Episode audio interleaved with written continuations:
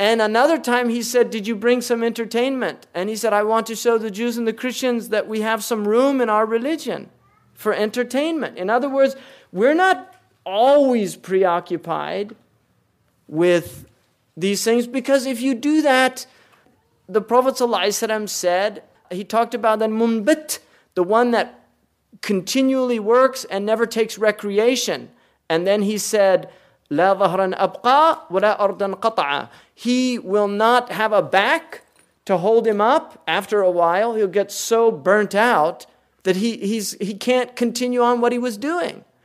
And he will not get to the land that he's trying to get to.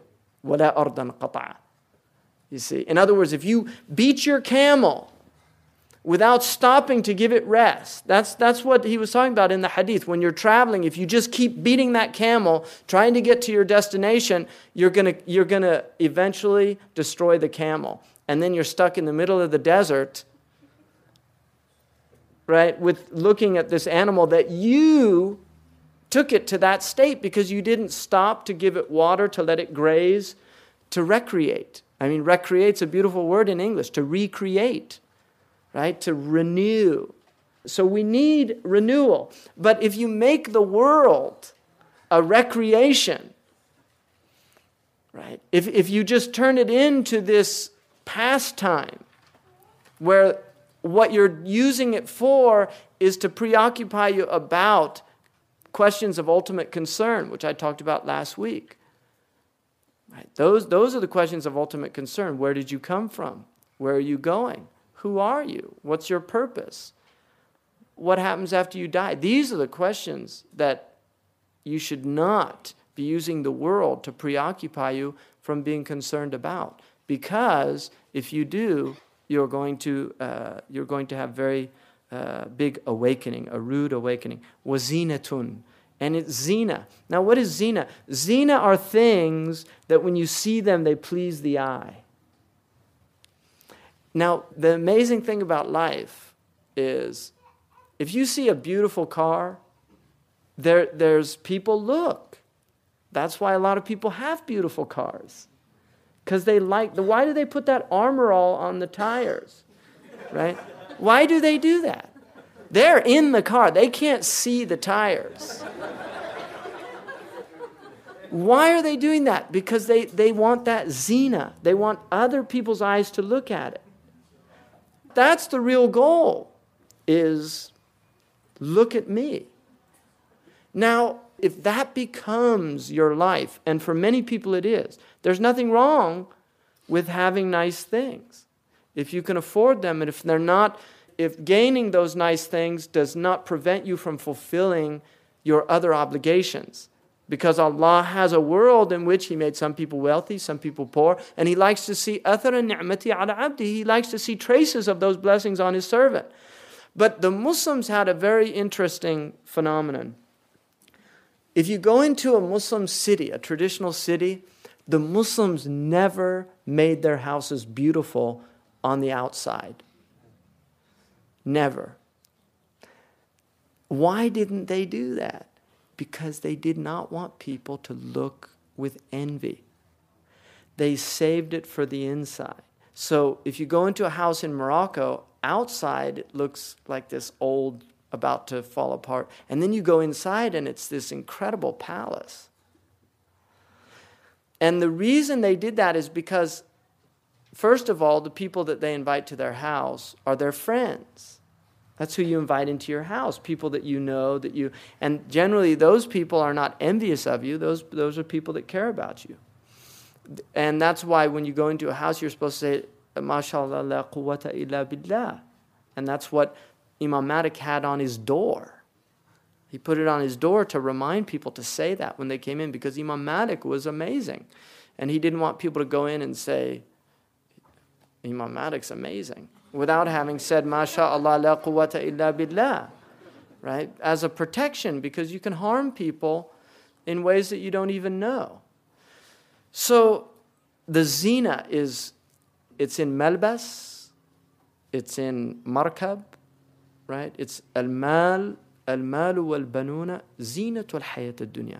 Wealth and children are the zina. Because when if somebody sees your children, you've got beautiful children, mashallah. Yasurra nadirin, it's something that the eye is pleased to see. It's the bounty of Allah. So, in protecting yourself from those, there are things that you do. One is don't become extravagant, don't make other people become envious of it. And one, one of the things that this country around the world is because it puts the outward is so emphasized, the world does look on it with a lot of envy. I mean, there is a lot of envy. And envy, the, the interesting thing about envy is envy is that quality of the heart that no one will admit. A person will admit a felonious crime before they'll admit to being envious. You'll never find anybody admit to, I, I'm actually envious of that person. That's why I dislike them so much. So, envy is actually a type of flattery. And that's why the Prophet ﷺ said, Kullu di ni'matin mahsud. Everyone who has a blessing will have somebody who envies him for that blessing. And in one dua, Sayyidina Ali, Kathar Allah min husadik. May Allah increase your enviers. And what it meant was, may Allah increase your blessings. So, envy is a very strange phenomenon, and it's related to this zina. People envy what they see. And that's why in, in, in English, envy comes from invidio, which is a bad look.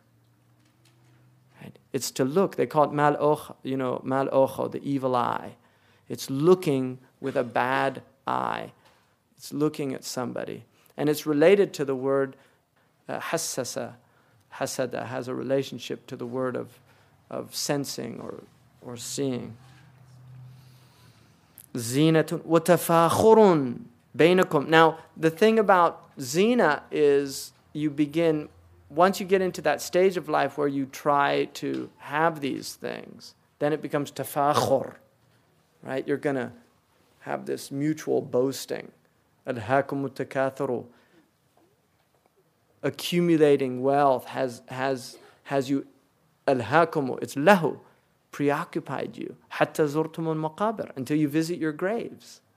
Right? In other words, you get so caught up in this dunya, you forget where you're really going, which is your grave. And that this mutual trying to get all this stuff can become a very dangerous preoccupation. Tafakhurun bainakum wa takathurun fil amwali wa awdad. And then you vie with one another, having more children, more wealth, Right? and this becomes this sickness. Sayyidina Ali radiallahu anhu said to Ammar, he said, La tahsan ala dunya ya Ammar. Don't get depressed about this world.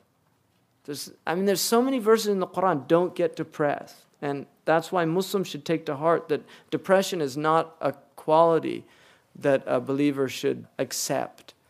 Uh, the Quran should free you from depression. And, and the Prophet asked that it be dhahabu hammi wa ghammi, you know, wa huzni, wa jira'u huzni, that the remover of my depression, right?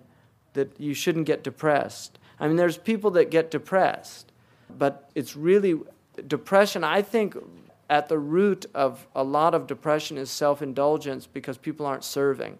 If you're actually out serving people, it will actually free you of those feelings of depression. Uh, the best Prozac is to go out and just uh, feed people, go work with Rahima or something like that. Right? Seriously, go and feed people. Don't be so self indulgent. Because a lot of depression, I mean, there are, and, and, and I accept this, that there are some imbalances that people have.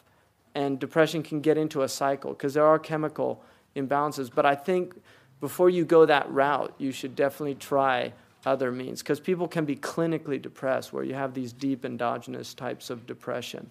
And there can be exogenous depression. I mean, some people really do have very difficult lives outwardly. Allah gives them great tribulation, and that can cause a depression. And it becomes a little bit for somebody to say, come on, snap out of it. It's difficult because it's difficult to appreciate people's states like that. So, but generally, there's a lot of people that don't really have those type of reasons, and they get into that self-indulgent state, uh, which is very unhealthy.